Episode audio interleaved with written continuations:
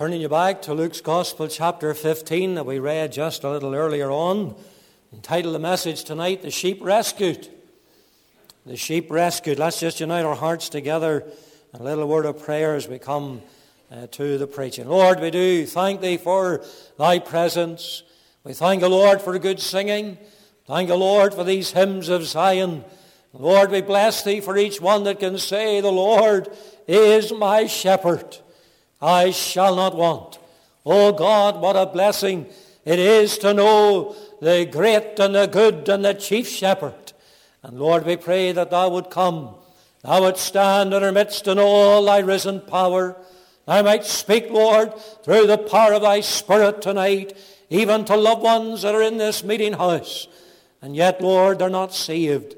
Oh God, open up blinded eyes. Unstop the deafened ears, Lord. And we pray that they might hear even the effectual call of God. Be with us, Lord, as we come even to this familiar passage. Teach us, do our souls good. Give us words, Lord, that must and shall prevail. Give us those prevailing words and be glorified tonight, we ask, in our Saviour's name. Amen. We've all seen the pictures of the floods encroaching and of the power of the water to destroy homes and businesses in our neighbouring towns and even further afield. I wonder how many ever thought what it would be like to have 40 days of rain and 40 nights. Wonder how many that thought crossed their mind. Well, you'll find the answer, of course, in Genesis chapter 7. But not only were the businesses in the towns affected, but livelihoods also. Not least the farmer and those who had the livestock and fields. And the pictures were seen of sheep stranded, having to be rescued. And of course, of people we knew who were interviewed in the process. I must get at Harry. He's lining up a good job. Anyhow, you brought me to consider the scriptures. How often we come across the analogy of the sheep. And the analogy of the sheep is used to describe lost mankind. That's obvious in the Old Testament. It's obvious from that well known chapter of Isaiah 53. Maybe some of us know it by heart, or at least some of the verses. All we like sheep have gone astray. You see, the Lord doesn't use another animal there, He uses the sheep. And the same can be said of the Savior. The Savior was found to use in his ministry the same analogy as he taught, even in this instance, a parable. You'll notice verse 1 before the publicans and sinners. And he was criticized for receiving sinners. He was criticized for sitting down and eating with them. Praise God, he still does receive sinners. But in this one parable, the three parts of it show a complete picture of man in his destitute state and what God in salvation does for guilty, sinful man. You think of the lost coin tonight. That speaks of regeneration. The Holy Spirit, the work of the Holy Spirit is brought to bear. You think of the lost son tonight, and there's reconciliation with an offended father. But you know, those two are grounded upon first and foremost on the work of redemption. And that's the work of God the Son, the shepherd, of whom we read about, even in some of these opening verses that we have read together tonight. And what a message we have to proclaim. It is of the Savior who came as the shepherd to seek and to save that which was lost. And it's my prayer tonight that if you're in this house without Christ, that you would be not merely like the sheep that we saw on the television that were rescued, but that you would be a sheep tonight rescued and saved for all eternity.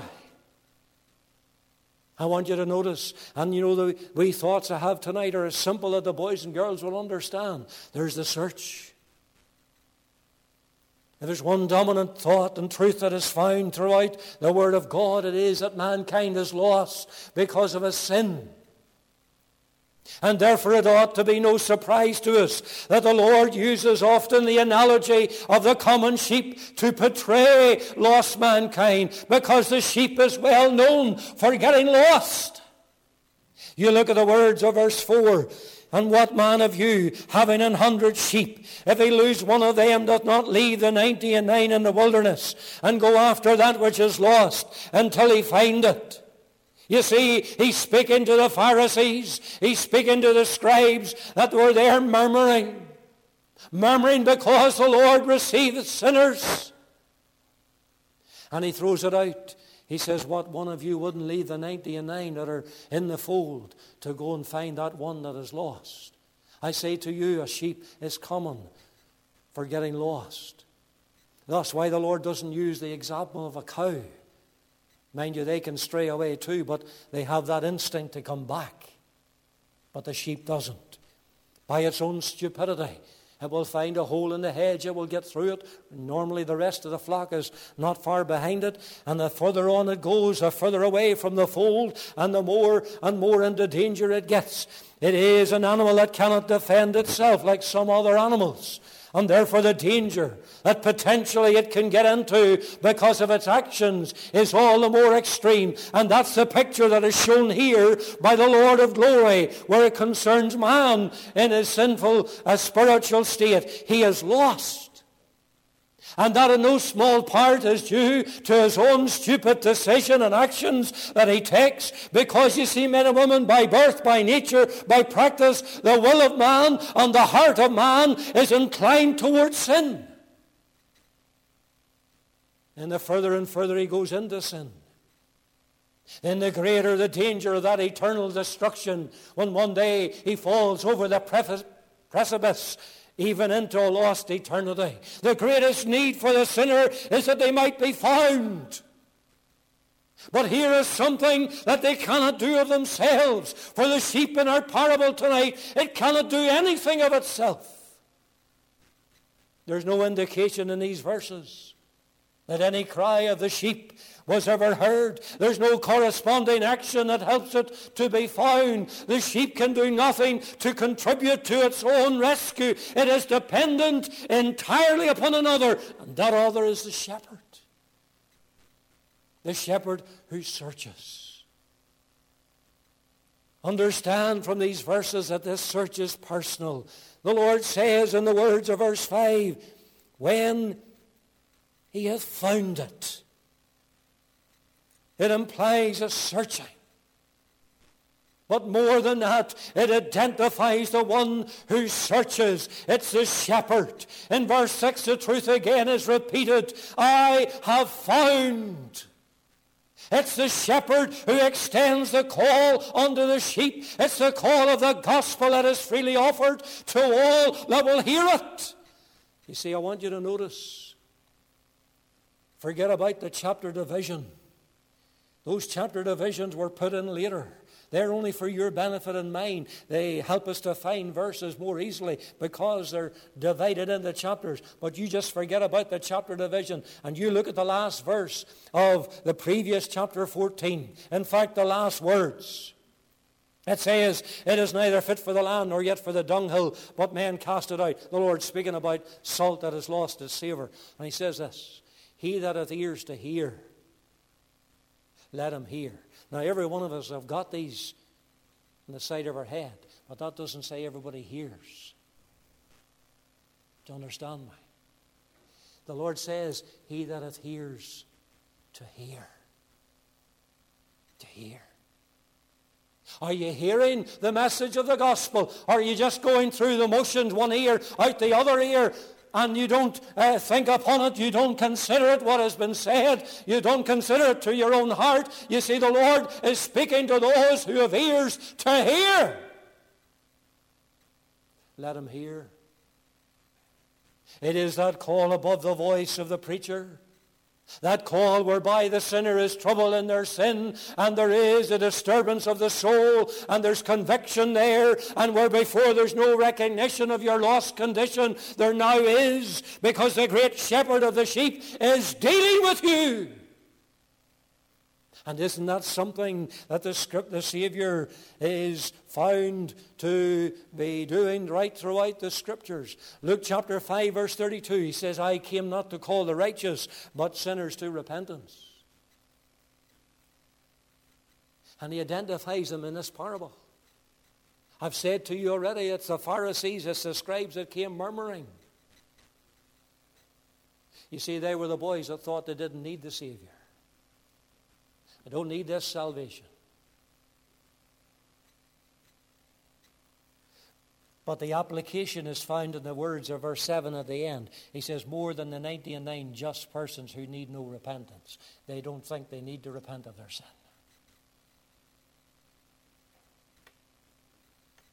And the Lord taught in the words of Luke chapter 5 and 32 I came not to call the righteous, but sinners to repentance. Isaiah 45 and 4, I have even called thee by thy name. I have surnamed thee, though thou hast not known me. And I want to tell you tonight, the Lord in mercy is yet calling in the gospel. And you see, his searching is particular. It's blatantly obvious that the concentration of the shepherd in the parable is upon just one sheep. In the other parts, it's just upon one coin. It's just upon one son. And dear loved one, that reminds us of the particular redemption of Christ was to purchase on the cross for individuals. It was to the cross that he went, so in order to redeem a people unto himself, the sheep whom the Father gave to him from eternity past. And on that cross, he had those sheep in his heart. You know, if there's only one sinner to be saved in all the world, throughout all the generations of time, then he still would have went to the cross. He still would have endured the same sufferings. He still would have shed his own precious blood and paid the same penalty for sin, that that one sinner might be redeemed. What a blessed thought to consider the Christ of God deals with sinners as individuals. And you know, it's noted and seen right throughout his earthly ministry. Amidst the great crowd one day, he dealt with one woman with an issue of blood, and she was to be healed. Among the multitudes one day, we see the Lord stopped at the foot of a tree to deal just with one man who was up in it by the name of Zacchaeus. And the crowded pool of Bethesda, there was one man there who was to be made whole.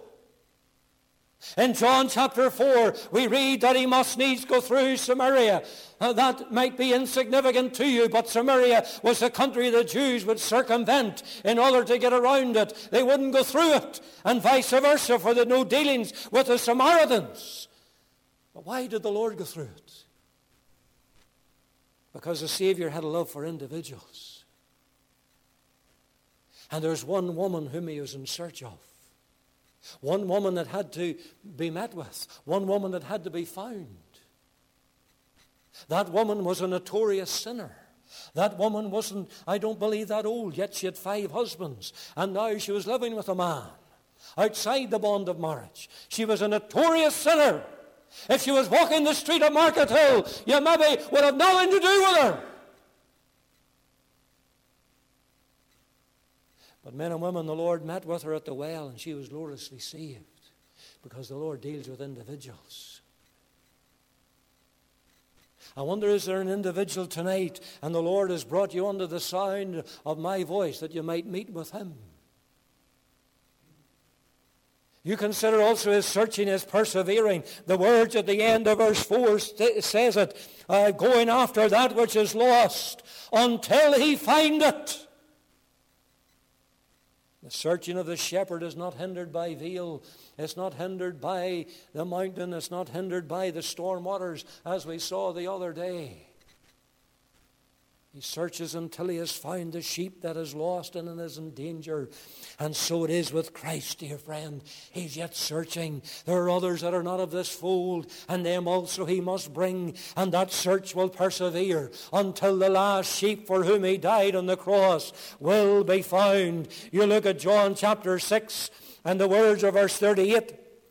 He said, For I came down from heaven not to do mine own will, but the will of him that sent me. And this is the Father's will which hath sent me, that of all which he hath given me I shall lose nothing, but shall raise it up again at the last day. There are many of God's people tonight, we can say, we're eternally thankful that the Lord didn't stop searching for us.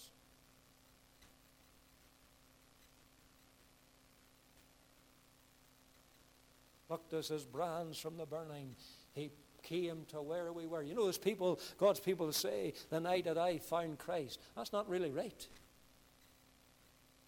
You didn't find Christ. Christ found you. Christ found me. Because he's a Savior that came to search. He came to where we were. Tell me, what about you tonight? Have you been found of Christ? Or are you still in the darkness of your sin? Are you still in the danger of being eternally lost? There's the search. There has to be.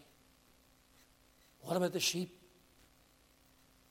Modern evangelism, much is made often of decisions. The assumption is that man must decide for Christ as he ever, if he is ever to be saved. And therefore, the whole matter lies within the will of man to determine. I don't see that in this passage. A close look at the words of these verses will reveal that when the shepherd approached the lost sheep, there's no mention of an option being found or an option being given. The sheep is not asked whether it wants to be rescued or not. Those sheep the other day were glad to be rescued in the midst of the flood waters. And so consider with me the raising of the sheep as you find it in verse 5. When he hath found it, he layeth it on his shoulders. When the searching shepherd was to eventually find the sheep that was lost, he very simply takes it from where it was. He raises it up until he lays it on his shoulders and the rescued sheep. The other day were rescued and lifted up by mechanical means, but the principle is still the same. As Benjamin Keach, as a preacher of the 17th century, who said this, and I quote, Christ finding his lost sheep and taking it up in his arms denotes grace. Such grace that the sinner cannot resist or withstand. Not that he forces the will, but he sweetly inclines it and makes the unwilling to be willing in the day of this his power. You see, that sums it up. It's not you or me deciding, making an option. It's God making our will willing in the day of his power. The position of the found sheep is totally different to where it was when it was lost. The sheep that was close to the earth is now raised up on the shepherd. And while it is in this world, it is no longer of this world. And my dear sinner friend, out in the storms of this world, that is what Christ does in salvation, you see. His grace is able to find you, to find you amidst the very worst of company. For that is what the complaint of the Pharisees was, remember, against the Lord here. He receiveth sinners, he sitteth down and eateth with them, the notorious, those who were despised. Those that the Pharisees considered people of the land, they didn't stick to their rules uh, and to their commands. And yet the Lord received them. And when he finds them, he transforms his sheep. His grace lifts us up from the mire and filth of this world and the sin that we were in. You just listen to the words of Ephesians chapter 2, verse 4. He says, But God First three verses denote what we are in our sin, children of disobedience as is others. But God, who is rich in mercy for his great love wherewith he loved us, even when we were dead in sins, hath quickened us together with Christ. By grace ye are saved, and hath raised us up together and made us sit together in heavenly places in Christ Jesus. You listen to the words of Hannah. In 1 Samuel uh, chapter 2, she said in her song, He raiseth up the poor out of the dust He lifted up the beggar from the dunghill to set them among princes and to make them inherit the throne of glory. I wonder where are you found this evening? In the quagmire of sin of this world? Or has Christ, by his grace, lifted you up onto that higher plane and set your feet upon the rock, Christ Jesus?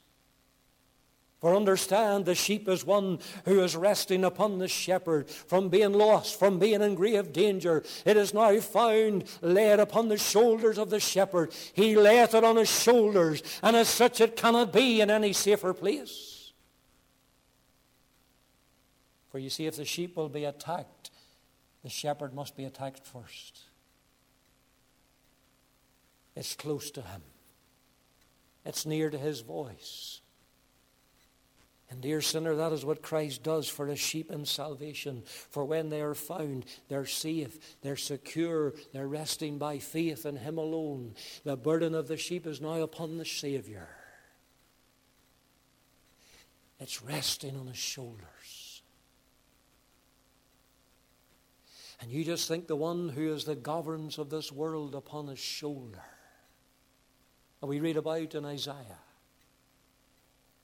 is the Christ who carries his sheep upon his shoulders, plural. And the shoulders speak about strength. Tell me, is there any better place for the sheep to be found tonight than in union with Christ, the great shepherd, and secure in his control? To take the words of that best known psalm, it's only the saved sinner who can say, I will fear no evil, for thou art with me. It's Christ who secures his sheep who keeps his sheep, for they cannot keep themselves. It's Christ who defends his sheep. To depend entirely upon the Lord Jesus Christ is to rest upon one who has conquered them all. He was to bruise even the head of the old serpent and the roaring lion at Calvary.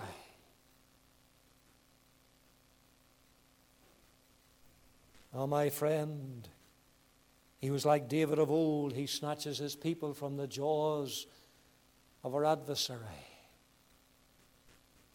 Through his atoning death on that cross and rising again victoriously over death and over the grave.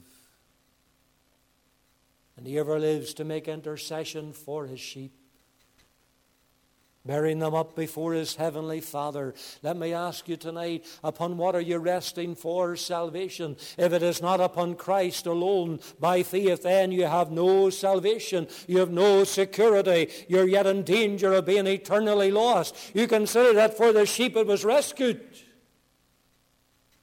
It had no power to rescue itself. It needed another to come and to deliver it from the danger. And so it is, my friend, with you in your undone state before God. You need to be rescued. Do you understand that? You need to be rescued from sin and from Satan. Satan has you bound in your sin tonight. You need to be rescued from your own self-righteousness like the Pharisees and the scribes. You need to be rescued from dependence upon a mere outward show of religion and form like the Pharisees of the Lord's day. You need to be rescued from the judgment of God against sin in that place of eternally perishing. And you know the Lord speaks about that in the very next chapter of the rich man and the beggar who died. The, the beggar went to glory. Rich man opened his eyes in hell.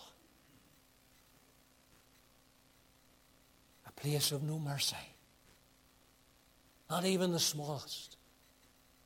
A place of no escape. The great gulf could not be bridged. A place where there's no prayer answered. A place where there's no pacifying of the conscience. It's too late. There's only one who can effect that rescue of your soul. And that is the Lord Jesus Christ and the Savior who made his soul an offering for sin. Will you be the sheep that was found of Christ tonight? the first Sabbath of November 23. You'll leave this house saved and secure. We've looked at the search. We've considered you the sheep. What about the shepherd? The shepherd is, as I've already referenced, the Lord Jesus Christ who came to seek and to save that which was lost. The salient points of the shepherd are found even within the content of these verses of this parable. You'll note his priority is revealed. What is it? But to leave everything behind so that he might go and search and find the sheep that was lost. The other responsibilities are put in their proper place so that he might focus his attention on that sheep that is not in the fold. And it is with the shepherd and his concern about the sheep that was stranded and the danger of drowning the other day. Everything else was put to the side. Every other thing that had to be uh, uh put a hand to or dealt with had to be uh, put to the back of the, of the list because the sheep had to be rescued. That was the priority of the shepherd. And dear soul, without God's salvation, the scriptures make it clear that the Lord was to leave the glory he had with the Father behind him.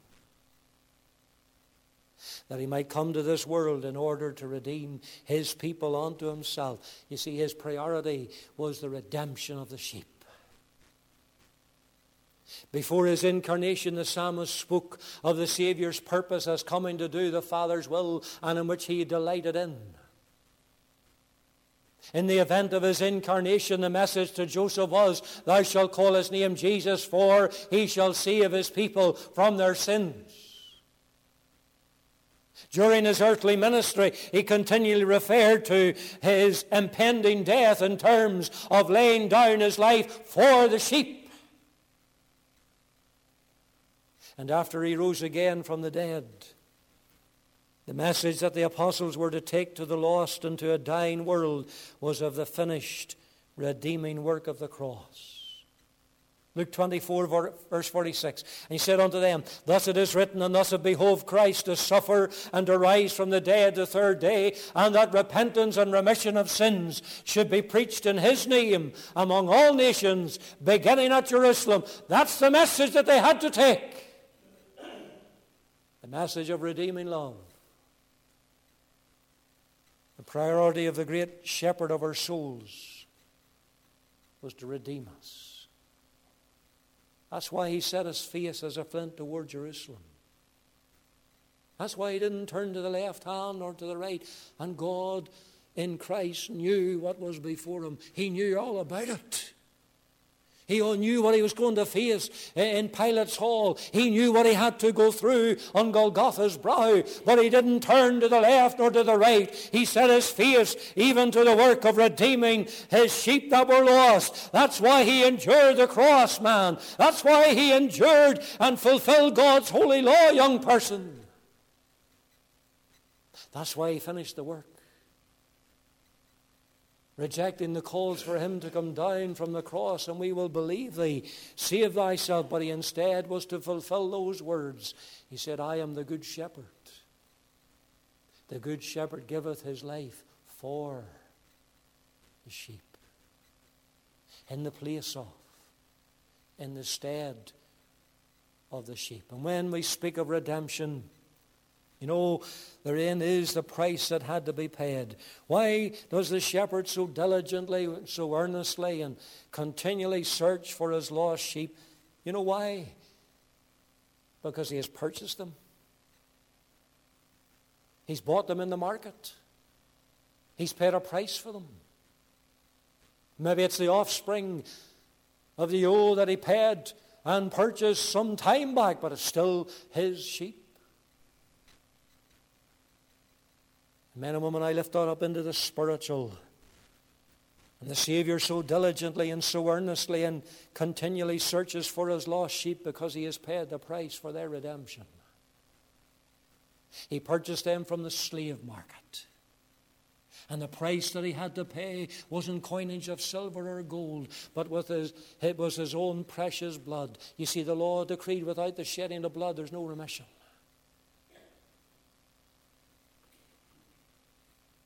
And the Christ of God and the shepherd of our souls was to lay down his life.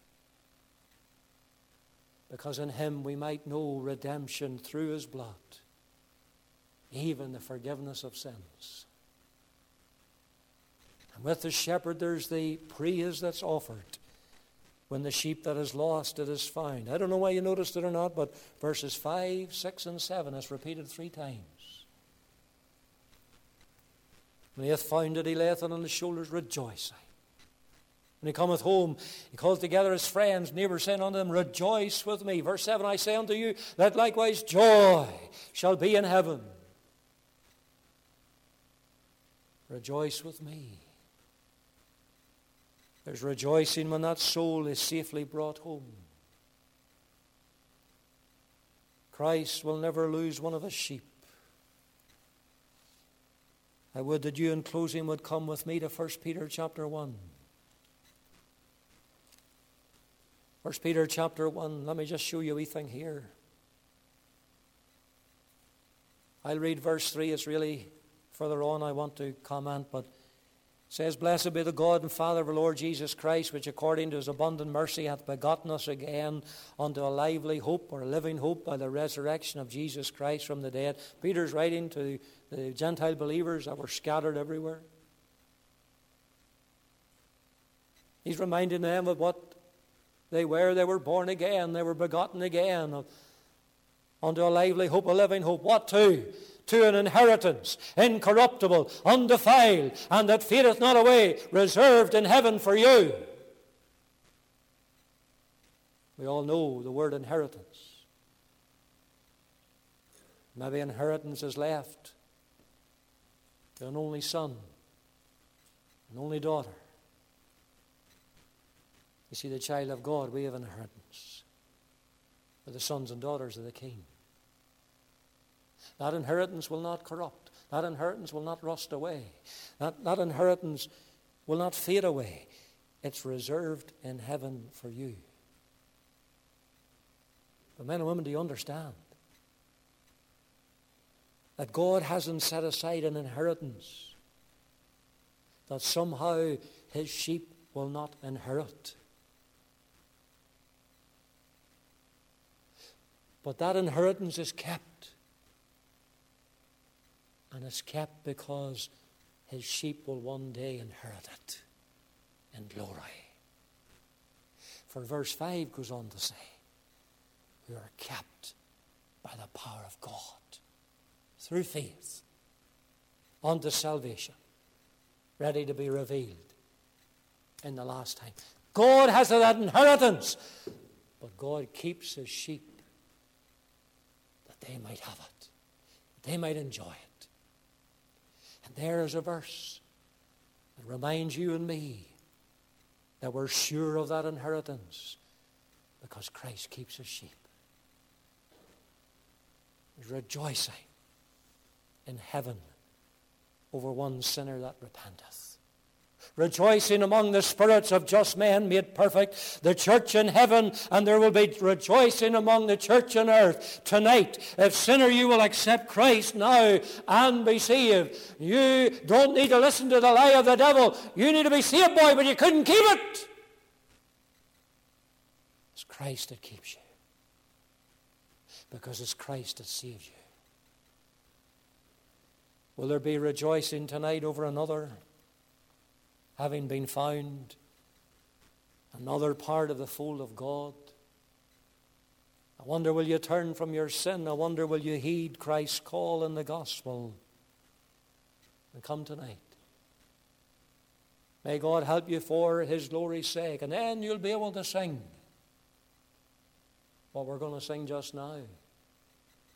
You'll be able to say, I have a shepherd, one I love so well. How he has blessed me, tongue can never tell.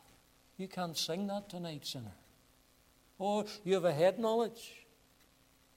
but you have no heart experience of the Savior having sought and found you, lifted you from your mire of sin, and placed you on that higher ground, placed you in Christ Jesus, given you an inheritance that He's keeping you for.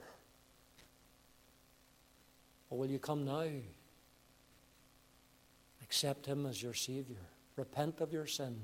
And you'll be able to say, On the cross He suffered, shed His blood, and died that I might ever, I might ever in His love confide. Wonder, will you be the sheep that's rescued tonight? May God help you to be so. 439, we're going to sing that little hymn in closing. 439. You'll find it on page 353. I've a shepherd one I love so well, how he has blessed me. Tongue can never tell. Let's stand as we sing it. What's the words as we do so? 439.